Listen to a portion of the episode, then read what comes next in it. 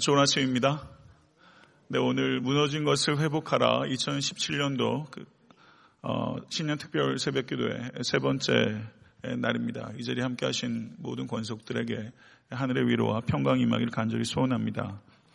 오늘 설교의 주제는 상처의 회복입니다. 본문 말씀은 마가복음 5장 25절에서 34절의 말씀입니다. 마가복음 5장 25절에서 34절의 말씀 교독하도록 하겠습니다. 제가 먼저 읽겠습니다. 열두 해를 혈루증으로 알아온 한 여자가 있어 많은 의사에게 많은 괴로움을 받았고 가진 것도 다 허비하였으되 아무 효험이 없고 도리어 더 중하여졌던 차에 예수의 소문을 듣고 무리 가운데 끼어 뒤로 와서 그의 몸에 숨을 대니 이는 내가 그의 옷에만 손을 대어도 구원을 받으리라 생각함일러라. 이에 그의 혈루근원이 다 곧 마름에 병이 나온 줄을 몸에 깨달으니라. 예수께서 그 능력이 자기에게서 나간 줄을 곧 스스로 아시고 무리 가운데서 돌이켜 말씀하시되 누가 내 옷에 손을 대었느냐 하시니 제자들이 여짜오되 무리가 에워싸 미는 것을 보시며 누가 내게 손을 대었느냐 물으시나이까 하니 예수께서 이 일 행한 여자를 보려고 둘러보시니 여자가 자기에게 이루어진 일을 알고 두려워하여 떨며 와서 그 앞에 엎드려 모든 사실을, 사실을 여쭈니 예수께서 이르시되 따라 내 믿음이 너를 구원하였으니 평안히 가라 내 병에서 놓여 건강할지어다 아멘 하나님의 말씀입니다 저희 친할머니가 아, 직장암으로 돌아가셨습니다. 뭐 오래전 얘기입니다. 제가 대학교 1학년 때 일이고요. 아, 저희 외할머니는 백혈병으로 돌아가셨고 그 친할머니께서 돌아가시 몇달 전쯤에 어, 그 아버지가 그 화장실에서 어, 이렇게 크게 통곡하시는 것을 제가 그때 아버지 우시는 걸 제가 처음 들었던 것 같아요. 그래서 아, 우리 아버지도 흔들리실 때가 있구나 그런 거 그때 처음 느꼈습니다.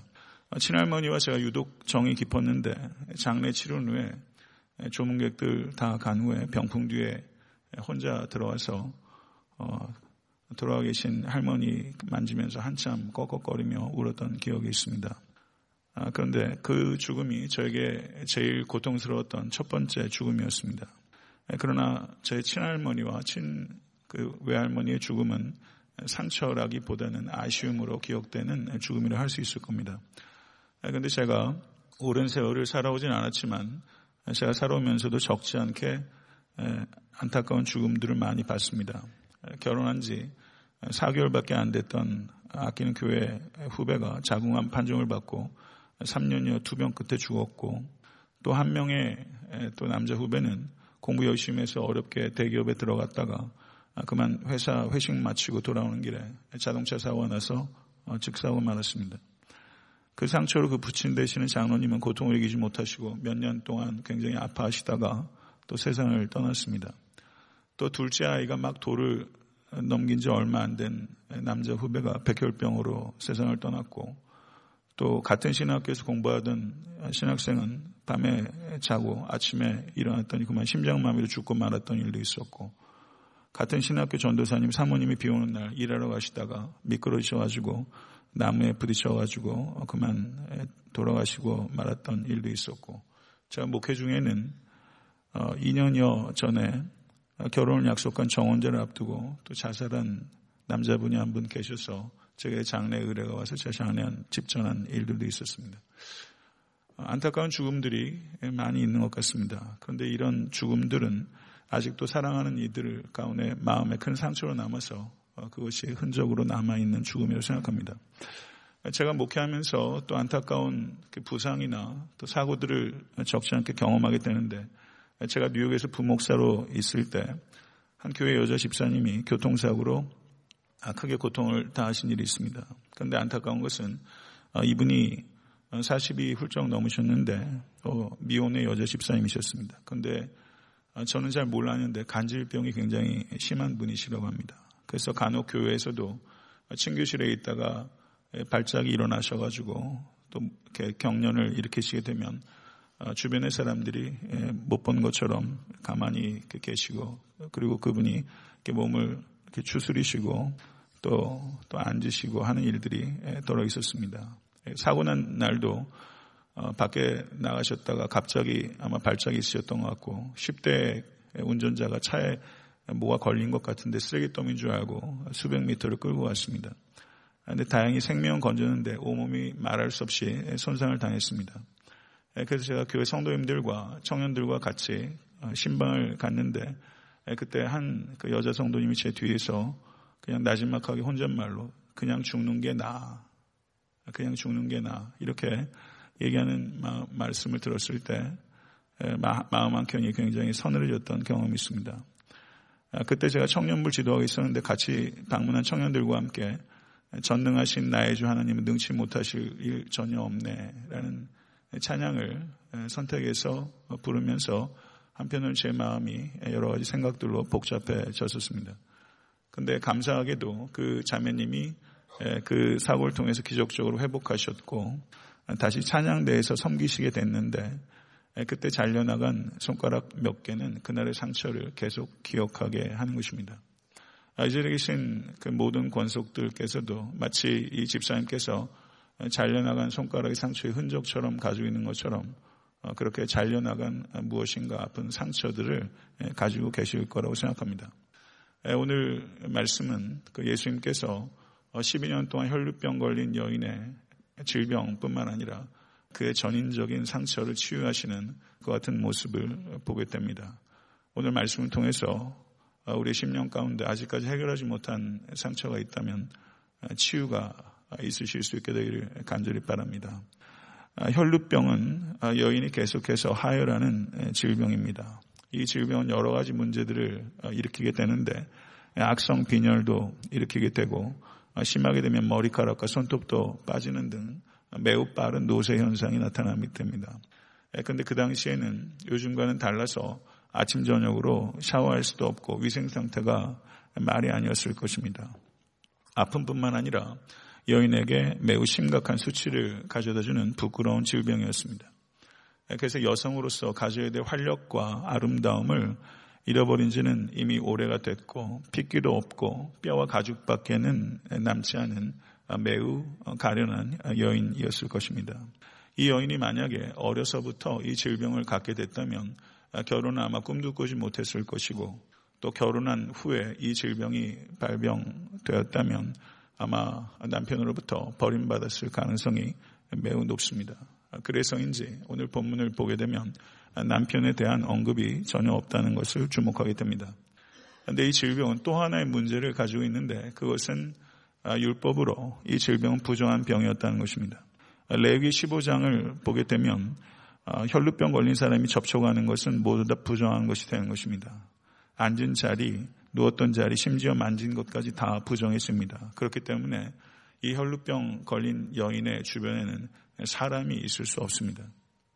저는 어떤 의미에서는 문둥병자보다 이 혈루병 걸린 사람이 더 외롭고 또 고독한 상태였을 것이라 생각합니다. 문둥병자는 어쨌든 진 밖으로 버려지게 되면 다른 문둥병자들과 같이 어울릴 수라도 있는데 이 여인은 어쩌면 문둥병자보다도 더 고독한 삶을 살았던 것입니다. 그런데 이 질병을 알았던 것이 무려 12년입니다. 그런데 이 여인에게는 대단한 집념이 있었습니다. 12년 동안 어떻게 해서든지 이 질병을 고쳐보려고 온갖 노력을 했던 것입니다. 그래서 12년 동안 병치하면서 가지고 있었던 것 다 잃어버리게 되고 또 여러 사람들로부터 상처 받아서 한마디로 말하면 이 혈루병 걸린 여인은 상처로 점철된 여인이라고 할 수 있습니다. 성도 여러분, 살다 보면 잃어버린 일들이 생깁니다. 살다 보면 돈을 잃어버린 일도 있습니다. 그러면 삶의 일부분을 잃어버리는 것이고 건강을 잃어버리게 되면 행복을 잃어버리는 것이고 명예를 잃어버리면 삶의 의미를 잃어버리게 되는 것이고 희망을 잃어버리면 모든 것을 잃어버리게 된다. 이런 말도 있습니다. 어느 정도 일리가 있는 말이라고 생각합니다. 그런데 이 여인은 12년 동안 혈루병을 알아오면서 이제 그가 힘겹게 붙들고 있었던 어, 희망이라는 줄을 놓으려는 순간입니다. 세상 사람들로부터 버려졌는데 이제 스스로 자기의 삶을 버리려고 하는 순간이 닥치게 된 것입니다. 그런데 그때 하나님의 말씀이 이 여인의 귀에 들리게 된 것입니다.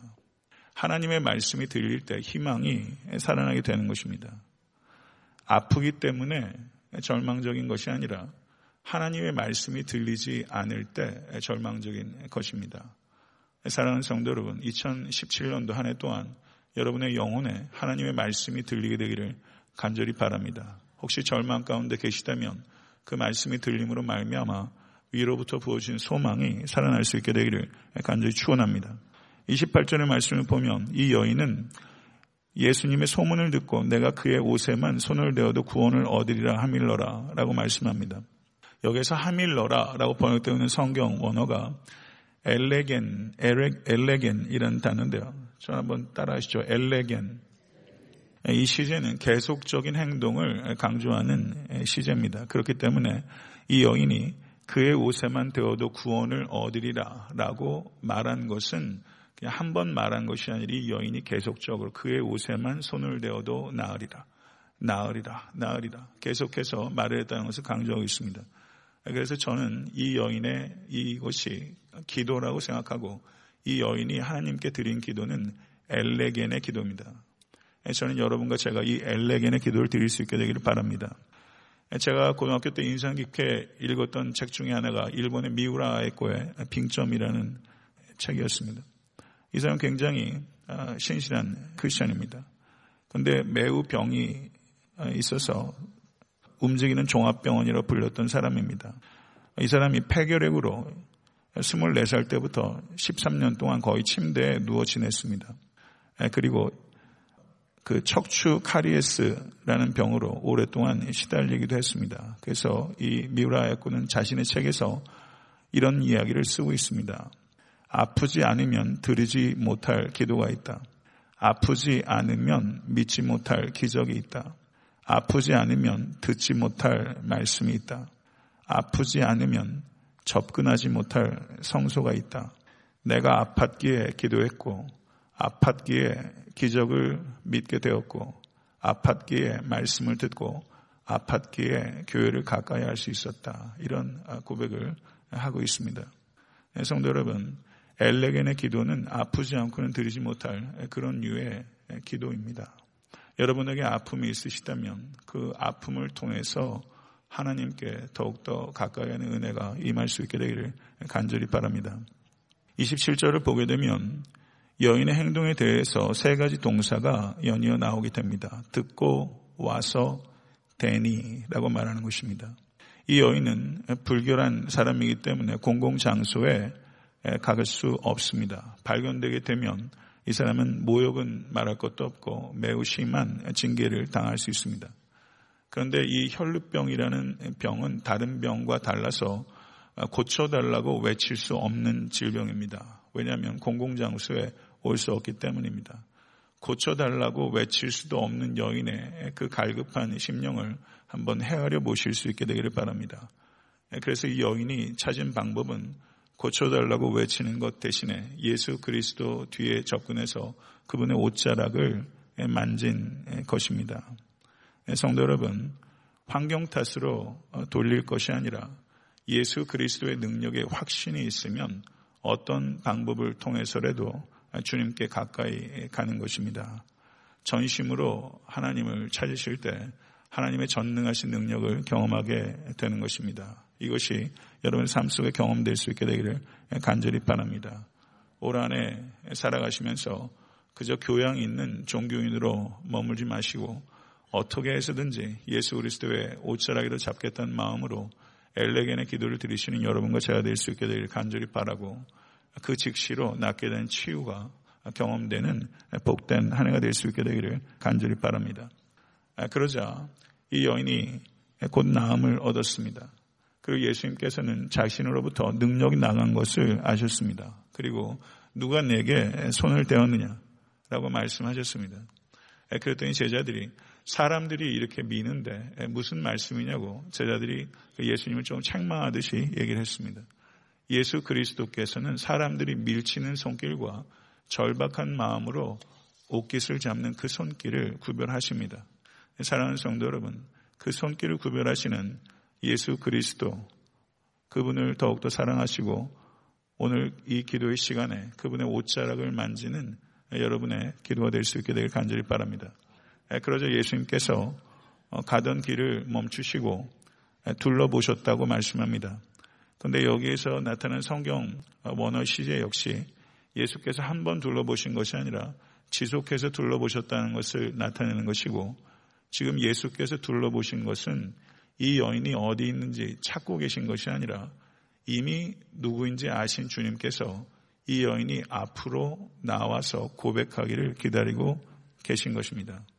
이 여인은 두려움을 이기고 예수 앞으로 나와서 자기에게 벌어진 일들을 저가 고백했을 때 예수께서 따라 내 믿음이 너를 구원하였으니 평안히 가라.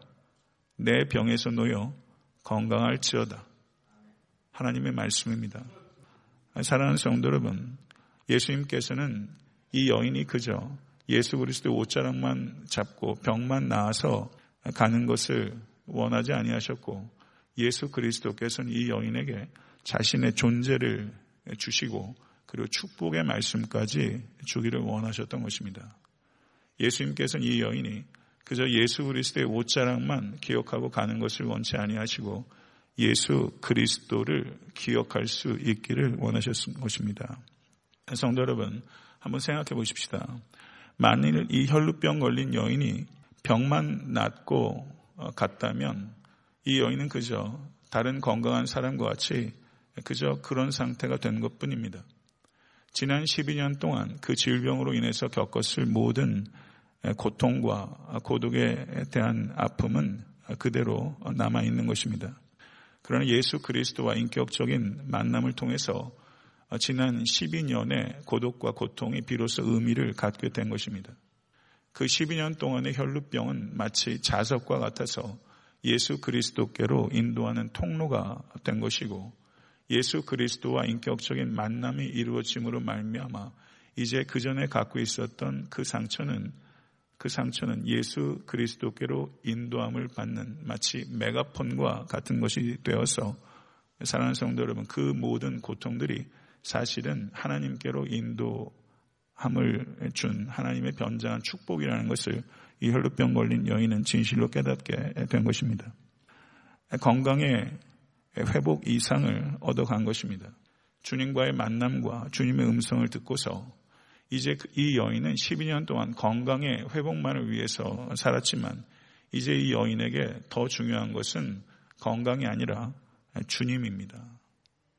이 여인에게 더 중요한 것은 주님이 된 것입니다. 어쩌면 이 여인은 이제 건강을 다시 잃게 된다 할지라도 주님만은 잃을 수 없게 된 사람이 된 것입니다. 주님을 더욱더 소중하게 받아들이는 역사가 이 여인 가운데 일어나게 된 것입니다. 성도 여러분, 성경은 우리에게 믿음을 가지고 기도하면 모든 질병이 낫는다라고 말씀하지 않습니다. 기도했는데도 병이 안 나을 때도 있습니다. 왜 그렇습니까? 믿음이 부족하기 때문입니까? 아니면 하나님께서 그 사람을 사랑하지 않기 때문입니까? 본문의 말씀은 믿음이 있으면 모두 질병이 낫는다는 의미가 아니라 믿음이 있으면 질병 가운데서 넉넉히 이길 수 있다는 것을 우리에게 말씀하고 있는 것입니다.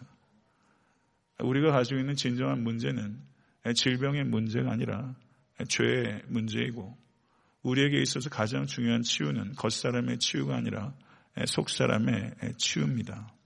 사랑하는 성도 여러분, 예수 그리스도의 십자가는 우리를 전인적으로 고칩니다. 오늘 혈류병 걸린 여인을 고치신 예수 그리스도를 바라보면서 우리의 질병과 우리의 모든 한계적인 상황을 바라보는 관점이 바뀌실 수 있게 되기를 간절히 축원합니다. 조금 전에 말씀드렸던 미우라 아야코가 소천하기 직전에 이런 이야기를 했습니다. 질병으로 내가 잃은 것은 건강뿐이었습니다. 그 대신 신앙과 생명을 얻었습니다. 라고 말을 했던 것입니다. 사랑하는 성도 여러분, 제가 예전에 신문을 읽으면서 인터뷰 기사를 본 게 있습니다. 연세대학교 세브란스 대학의 그 암센터에서 어, 일했던 그 이희대라는 그 닥터가 있는데요. 어, 이분 암 전문입니다. 예, 그런데 이분에게도 암이 있었습니다. 2003년도 1월에 대장암 사기 진단을 받았습니다. 그리고 12번이나 재발이 되었지만 그때그때마다 오뚜기처럼 일어나서 환자를 돌보았던 사람이었습니다. 그가 이런 이야기를 했습니다. 암 사기 뒤에는 희망의 오기가 있습니다. 인생의 모든 고난은 동굴이 아니라 터널입니다. 언젠가는 끝에 있고 나가는 출구가 있습니다. 이 어려움을 이기게 되면 예전보다 더 행복한 삶이 기다리고 있습니다. 그런 소망이 나를 이렇게 버티게 해줍니다. 암이 사람을 죽이는 게 아닙니다. 사람이 가지고 있는 절망 때문에 죽는 것입니다. 저는 암에 걸리기보다 지금이 더 행복합니다. 작은 것이 얼마나 소중한 것인지 알게 됐고 가족과의 정도 더 깊어졌기 때문입니다. 참을 수 없는 고통으로 죽음의 두려움이 밀려올 때마다 내가 나아서 행복해지는 꿈을 꾸고 그것을 미리 앞당겨 갖다 놓습니다. 미래의 기쁨을 빌려와서 지금 누리는 것입니다. 아, 이렇게 이야기를 했습니다. 암 사기 진단을 받은 이후로 10년 동안 암 환자를 치료하시며 봉사하시다가 2013년도에 하나님의 부르심을 받았습니다. 성도 여러분, 그리스도인들에게도 아픈 일들이 닥쳐옵니다. 그러나 우리는 잘 아플 수 있는 이유가 있습니다.